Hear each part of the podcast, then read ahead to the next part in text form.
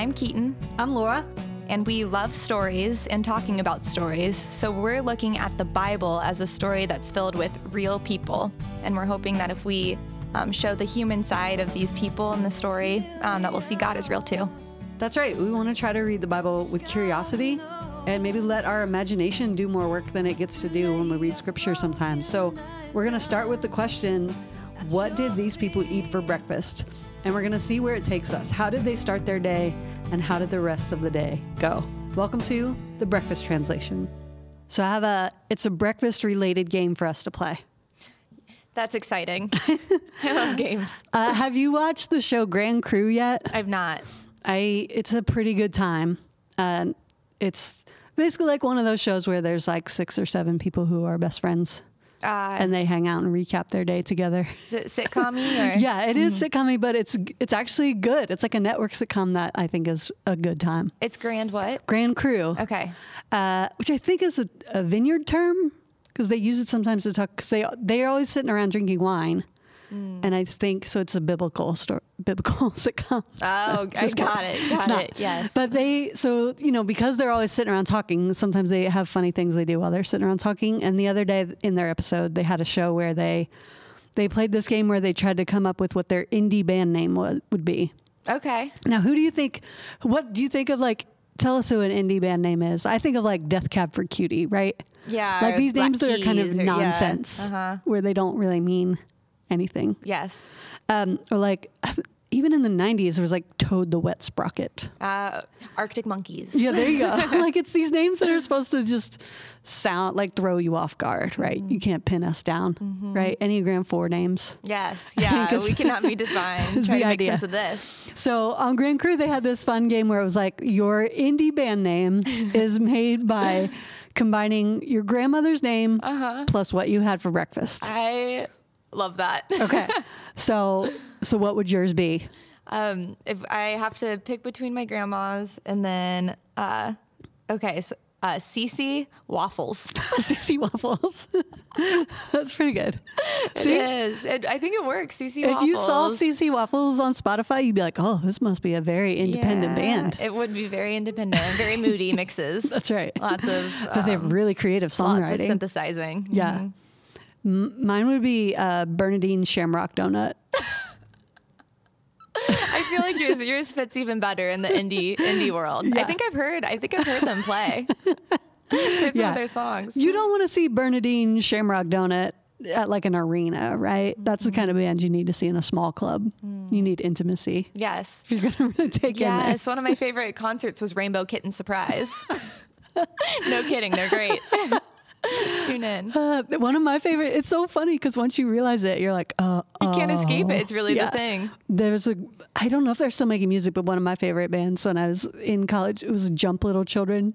And it was like, it's, a, and they used to do like, they would have people like do coloring pages during the show. Oh my gosh. Cause yeah. like, you know, they had to be different. yeah, have have their thing. Right. So We're not like the other bands. catch CC Waffles and Bernadine Shamrock Donut somewhere near you, uh, at a garage near you. So, all right. So that's a fun game. Everybody can play at home. yes. Get some of your friends. Send us your names. Yeah, send us your names. Remember, pick any grandma. I could have gone with Dorothy. Dorothy Yep. Shamrock Donut. I have a Mimi. It's a tough call. Mimi Yeah. waffles. That's good too. My Yeah. goodness. Mimi and Cece, you got a lot of. Mm-hmm. You got you're like the Winans. And Poppy and Dops. they didn't. We didn't get into Grandpa's. Dops would be fun. the Dobbs and Poppy. Yeah. Um, got a lot of classic grandparent names there. All right. So speaking of putting two things together that don't fit exactly, uh, that's actually what both of these stories that we're going to look at. It's Jesus kind of holding up two things next to each other and playing them against each other a little bit. So we're in Luke 16. Uh, the first story that we wanted to kind of play with or just like work through is a story Jesus tells, right? Luke is a combination of stories that Jesus lives and some that he tells. So we've seen both along the way. Uh, this is one that he tells. And it's kind of a story that you could be tempted to use it to like understand heaven and hell better, right? Like to, to think that Jesus is giving us some glimpse behind the curtain of what eternity is like. Because he tells this story about uh, a rich man and a poor man. The poor man, we get his name. His name is Lazarus, not to be confused with Jesus' it's kind of funny that Jesus uses his friend's name for the story. I know it, it's confusing. I Yeah. to yeah reacclimate. It's the other Lazarus. So uh, these two different people, and one person has wealth in this world, and that that person ends up in torture or in torment in the story that Jesus tells, and then the poor man ends up with Abraham in eternal glory or in heaven, right? And Jesus kind of the he tells this story because the rich man now wants somebody to go back and tell his family that if they don't believe in God and that they don't do the right things, that they're going to be in torture like him. And do you remember the ending of that? Jesus kind of says, like, it's not going to work. Yeah, because they, if they haven't listened to who I've who is on Earth right now, they're not gonna get the story. They have everything at their disposal already. Mm, yeah. So, And I think it's tempting to, like, we want to make a lot out of it, you know, that this is, that there is this idea of eternal torture, that that's what it's like, or that you are going to be hanging out with Abraham. Like, we want it to be more specific. I don't know with Jesus' stories if that always is exactly what he's getting at. Because whenever people ask him specific questions about the afterlife, he always says, "Ah, I can't really tell you anything, you know, because you won't get it. right, But I think we're so hungry for that that any glimpse we have, we take for yeah, yeah, we blow it up. face value. Yeah, Yeah. And because he says in the end, like, this is really about this thing we've seen a lot in Luke, uh, which you could call the great reversal, right? Which is this idea that everybody who has everything they need here, it is harder for them to understand eternal things and that they're going to have a hard time, like, being in the presence of God here and forever. Um, but also, what you're saying, right, is, is if they haven't listened yet, there's a good chance they're still not going to listen. Um, I always think about Frederick Buechner has this line where he talks about how, like, if God sky wrote, "I'm real," that you would have faith for a whi- for a little bit, but even if you saw God like skywrite, and you had confirmation of an existence of a God, that you would still probably end up doubting eventually. Like you would second guess. Did I really see what I thought I saw? Yeah. You try to make sense of it in a way that is Yeah. rooted in what you already knew before that Yeah. happened. It also reminds me, I think we talked about this before. I don't know if we talked about the, the book, The Great Divorce. Yes, see- we did. Yeah. C.S. Lewis. Yeah. And he, he kind of does like what Jesus does, right? Where he tells a story about eternity and about people who, in their post death existence, he kind of just imagines they have one more chance. And he does a lot of like fun, like speculation about what the afterlife is like. I remember this one section where he talks about the grass being so different, which is always so, that's a fun thing to me to think about when I think that heaven is just hanging out on clouds or, you know, organ music or whatever. He's like, no, everything you know would just be beyond what you can imagine, even something simple like grass. There's grass there, but you don't. Yeah. You wouldn't get it. It's like spongy or something is the way he uh-huh. describes it like that. Even a few weeks ago when we had like the sleety, the sleet and the frost and it made the grass weird. I, I every time I went outside I thought of of C.S. Lewis's book. But in that book he talks about how the things that keep people from God in their life are still operative. So if pride gets in their way, here there's nothing that's going to just overcome that. Even after you've seen extraordinary things and even after you've known death, you might still have pride as an obstacle. Um, and so I, I think that's a little bit of what Jesus is getting at here, right? And you're more prone, if you are a poor person, or if you are a person who doesn't have every single thing you need taken care of, you're more apt towards believing wild things, right? Or believing things that are hard to see. Does that make sense? When you hear these stories, any any inclinations to breakfast? to breakfast. Was the rich man? Do you picture anything for him? Um, let me think. The rich man is um, having breakfast regret, I suppose. Yeah. he ate the thing and had re- and wished he ate something else. Yeah.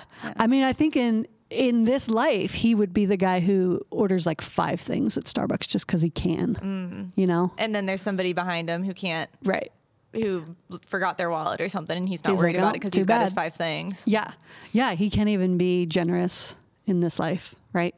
Um, and I think that's a little bit of what Jesus is trying to get at here is that there there is this reversal, but also not just the reversal, but what does that make of us, right? If everything falls into our lap, if we have our choice of 70 breakfasts every day, it, it makes you, you're not a, quite a searcher in that situation.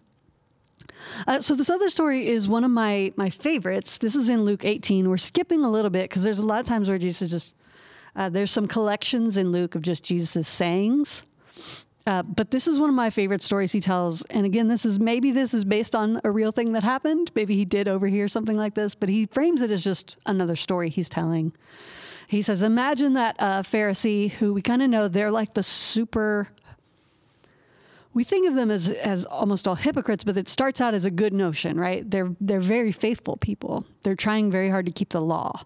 So imagine that a person who's trying to be extra faithful and sometimes goes overboard goes up to the temple to pray and beside him is a tax collector who what do you know about tax collectors in the bible have we talked about them before yeah, tax collectors have surfaced. They, I feel like they're kind of synonymous with being sleazy, since yes. there's some scraping off the top of um, money that already is being taken from people who might not uh, have the means. So yeah, sleazy is right. I think they're trying to get the free breakfast. Yeah, you know, like they maybe pay attention to where there's free breakfast, and they just shove their pockets full of extra stuff because mm-hmm. that's what they do with people's taxes, right? They they take some off the top for themselves, and so most of them are very wealthy, but they're also they just walk around in shame because of that too.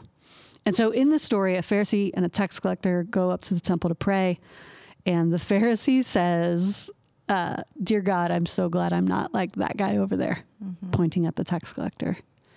And the tax collector says, uh, "God, have mercy on me." Like just a simple prayer, and seems to have a moment of clarity. Um, so I guess my I, have you ever found yourself in one of those moments where you were the where you had some Pharisee tendency in you? Have you ever stood next to somebody and been like, "Oh God, I'm Today. I'm so glad I'm not that person." Yeah, today and yesterday, the day. Yeah, it, it's it is a struggle yeah. to um, do that. Uh, one of the examples that I can think of is uh, like if I'm at a restaurant and there's a group of super loud talkers. Oh yeah, like loud and, and being a little, really obnoxious. Thank God I'm not like that group. Yes, disrupting everybody. Yeah. I um, so at my apart where I live, there's this gate that is like a shortcut to all the shopping and restaurant areas, and you to get through the gate, you have to live in that community. But I'll sit on my porch and watch people who are trying to take a shortcut, mm. and they'll pull up, and then they'll realize they don't have a card, and then they'll have to turn around. And I don't know why, but it is so satisfying to me to but watch them, them, get turned away. I'm like, it feels like such a like a simple form of justice and I do. I feel like a self righteousness. Like mm. you thought you could take a short way around. You can't. Yeah, you can't. And of course, but of course, if that was me, I'd be like, oh, come on. like, why can't I just go through this gate and just right. Target's right there? Right. And I'm sure something similar might happen to you the next day. Yes. But in that instance, you get to be. Yeah the Pharisee. And I think we see this in so many of Jesus' teachings is that a lot of the times the things that we're Pharisaical about, I remember hearing that oftentimes we're most judgmental about the things that we have already fought through. Oh, yeah. Right? And so maybe it's something that we have been able to overcome and we end up more self righteous about our struggles because we think, well, I've overcome that. Yeah. Does that make sense? Yeah. Or even like the insecurity of have I overcome that? Because when I was trying to think of examples initially, I was like, oh, I hate it when people tell stories for too long or if yeah. they don't listen. And then I realized that those are things that I don't feel comfortable saying on a podcast in case my friends are like, that sounds like you, Keaton. yeah. Yeah. You don't want somebody to hold that mirror back up to uh-huh. you and be uh-huh. like, tell me again. Uh-huh. Uh, I, I honestly think one of my deeper answers is like, I can be judgmental about like spiritual teachers. Mm who have the nerve to have podcasts. Uh, you know, or okay, like, like listen who to write me. books or who like tweet as if they have authority. You know, like anybody who pretends like I know better than you what God wants, which I think is the thing I just in the in the roles I play, I'm like, what sort of my life role, but it's also there's a way that I want to go about it yeah, so you're wrestling with what that yeah looks that's, like. That's not super prideful, and I think that's what's so simple about the the tax collector's posture, um, is that he just pleads for mercy, right? That his focus is on God as a merciful giver. Um, and I think in that moment, of, I think it's particularly because it's prayer that prayer is supposed to be a moment of clarity for us. And so it's, you know, we can all kind of be guilty of posturing mm-hmm. and of, of, of like competition and like kind of self, like image management stuff, I think. But in prayer, per- particularly, if we're not willing to say, here's where I've got it wrong. In prayer, particularly, I think that we're supposed to have humility, right? And that's where where just kind of gets to uh, in telling this story um, is like that humility, right, of not lifting ourselves up, which he tries to tell in so many other stories. Uh, that if you want to be humbled, you have to humble yourself, right? That you want to be lifted up, you have to humble yourself. And is um, prayer a particular moment where that is important because of the vulnerability and the um, yeah, I guess the vulnerability in that conversation. It's just you and God. Is yeah, I think yeah. so. I think it's like, of if there's anywhere you should be honest, it should especially be in prayer, right? Because maybe with other people you could posture and pretend like you don't struggle, but especially with God, you have oh, to. Oh, you can't. Yeah, yeah it's a that's a, what a silly game a to play, you know. And so I think the hope is that if you're humble in prayer, then you get some practice at that, and so it does come out more often in your interactions with other people too. Um, so I think this is a big lesson for us to wake up. And there's even uh, there was even a whole movement of people called the I think they're called the Hesychasts. It's one of those words where I've read it a bunch, but I've never said it out loud.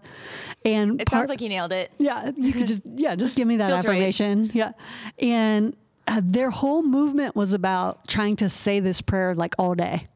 Like they would go through their whole day trying to say, God have mercy on me, a sinner. God have mercy on me, a sinner.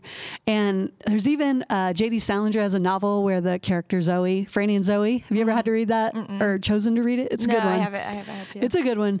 Um, but one of the characters tries to do this and ends up passing out because she she's trying so hard to focus on this one sentence that uh-huh. she kind of. But it is a if you're reaching for a phrase, just God have mercy is a is a pretty good phrase to have in your in your mind. And I think it's a centering thing, right? Because it's a it is an honest that honest look in the mirror. Um, so maybe that's a way to to start start our day. Uh, or to go to bed at night, right? That first last thought. Mm-hmm. That might be a good place to start with that. Have mercy on me. Or both. Yeah, the clarity. But not all day long, because apparently no, because you'll pass, pass out. out. Yeah. but I do think in those moments, you know, what if when you get into like a fight with somebody, instead of thinking of all the ways you're better, you recognize. Uh, a thing I try to say in traffic, it doesn't always work, but I try to say, you are also important. Like where you're going also matters, right? Mm. There's something about having in your mind these phrases that kind of remind us of what is good and true. And I think have mercy on us is a pretty good, uh, good to keep in our pockets. Mm-hmm. So, all right, uh, hopefully that will um, everybody will be going out uh, figuring out what their indie band name is yes. and also holding themselves up and figuring out who they're better than other people mm-hmm. All right thanks for joining us on the breakfast translation